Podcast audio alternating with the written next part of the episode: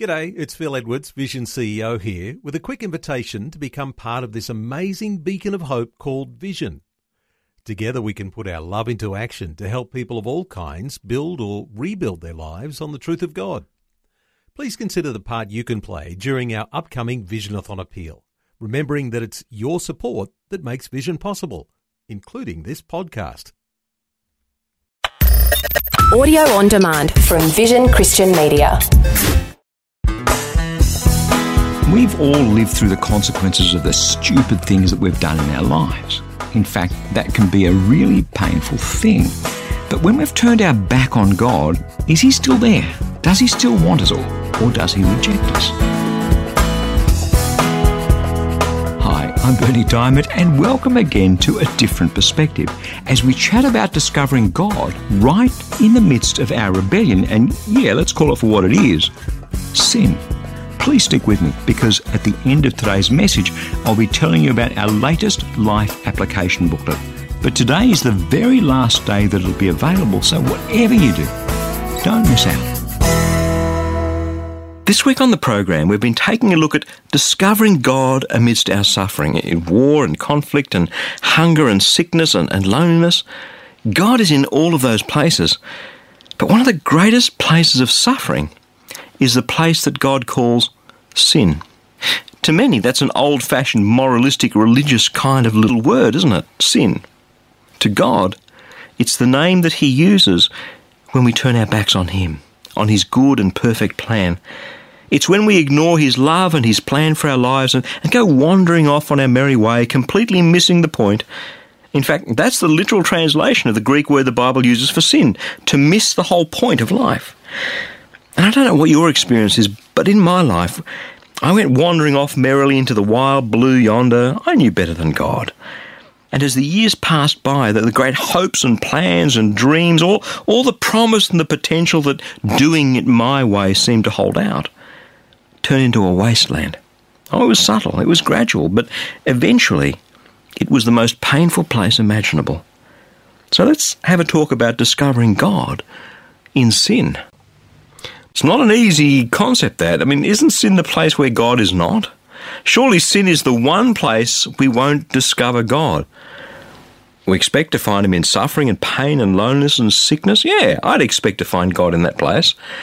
But sin, sin is sin is when we run off and do it our own way and, and discover that the consequences hurt like hell, literally. There's a basic principle in this universe that bad things always hurt. Maybe not straight away, but eventually they hurt. And I think that's a God thing. There's a reason for that. It keeps us away from the bad things.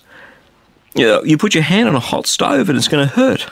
In fact, there's an old Yiddish proverb every generation has to learn for itself the stove is hot.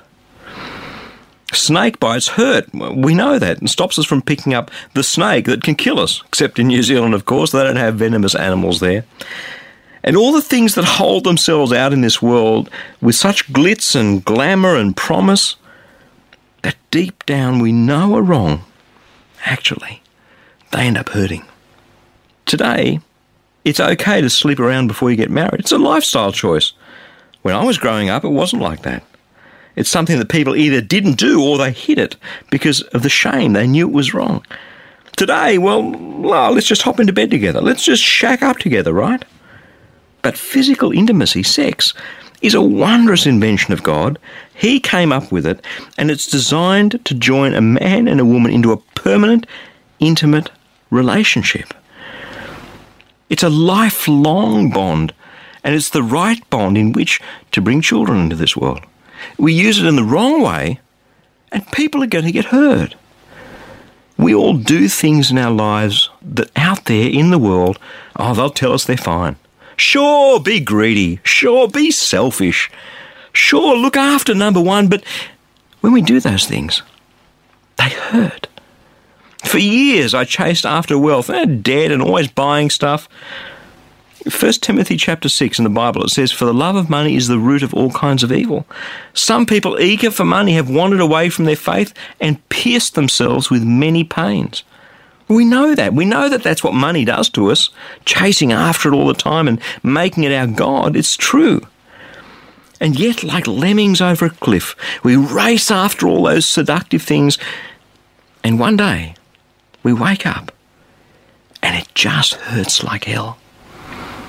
Been there, done that, got the t shirt, we all have. So, is God in that place? Absolutely, He is. Absolutely. Listen to what the psalmist writes in Psalm 139, verse 8.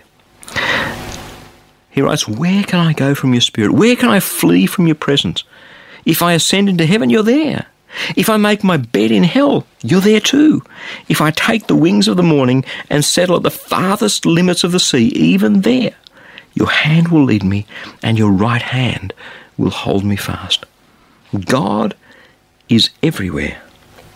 And when we sin, I deliberately use that word. Let's call a spade a spade here. When we sin and we're living through the consequences, the pain of that sin, His heart aches for us. He loves us, hates our sin, but He loves us.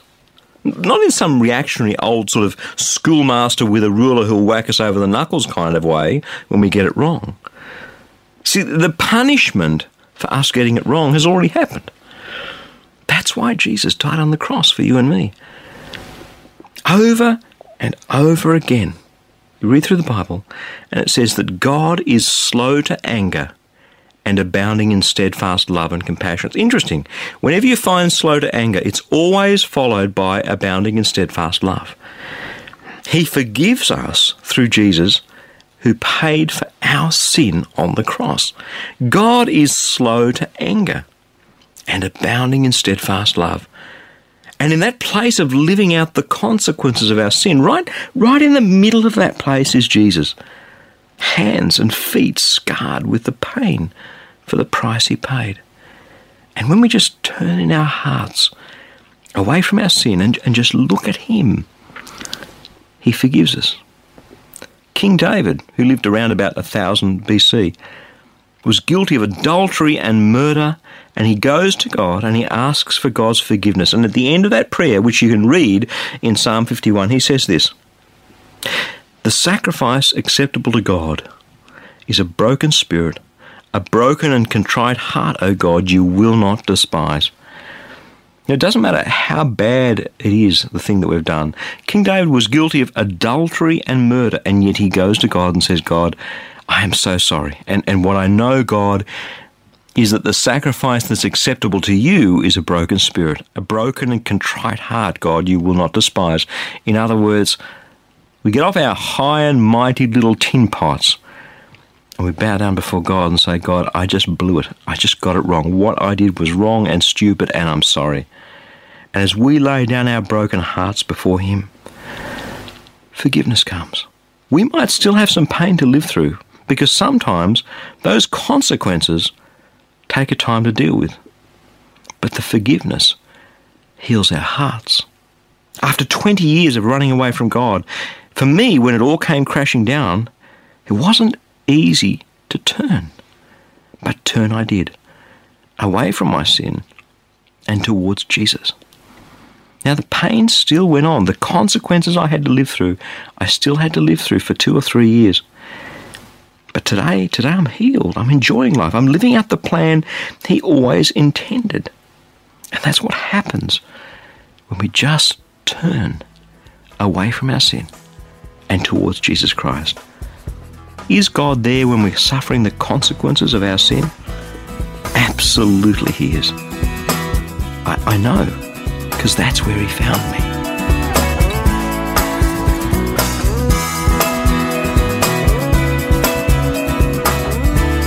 With all the bad stuff that seems to happen to us in life, sometimes remembering God's kindness, let alone living in the security of His real, practical love for us, well, it's not always easy, is it? That's why I'd love to send you a free copy of our latest life application booklet. It's called God's Kindness Towards You, and it's full of life changing, practical Bible teaching to help you actually experience the grace and mercy of God firsthand so that you can become all that He made you to be. And at the end of each chapter, you'll find a series of life application questions to help you think through and apply God's Word right into the realities of your life. You can request your free copy right now. Either stop by at ChristianityWorks.com or give us a call toll free on 1300 722 415 and we'll send your booklet straight out to you in the post. But this is the very last week that it will be available, so don't miss out. Again, that's ChristianityWorks.com or 1300 722 415. Hey, thanks so much for joining me. I'm Berni Dymet. Catch you again, same time on Monday, with a different perspective. Thanks for taking time to listen to this audio on demand from Vision Christian Media. To find out more about us, go to vision.org.au.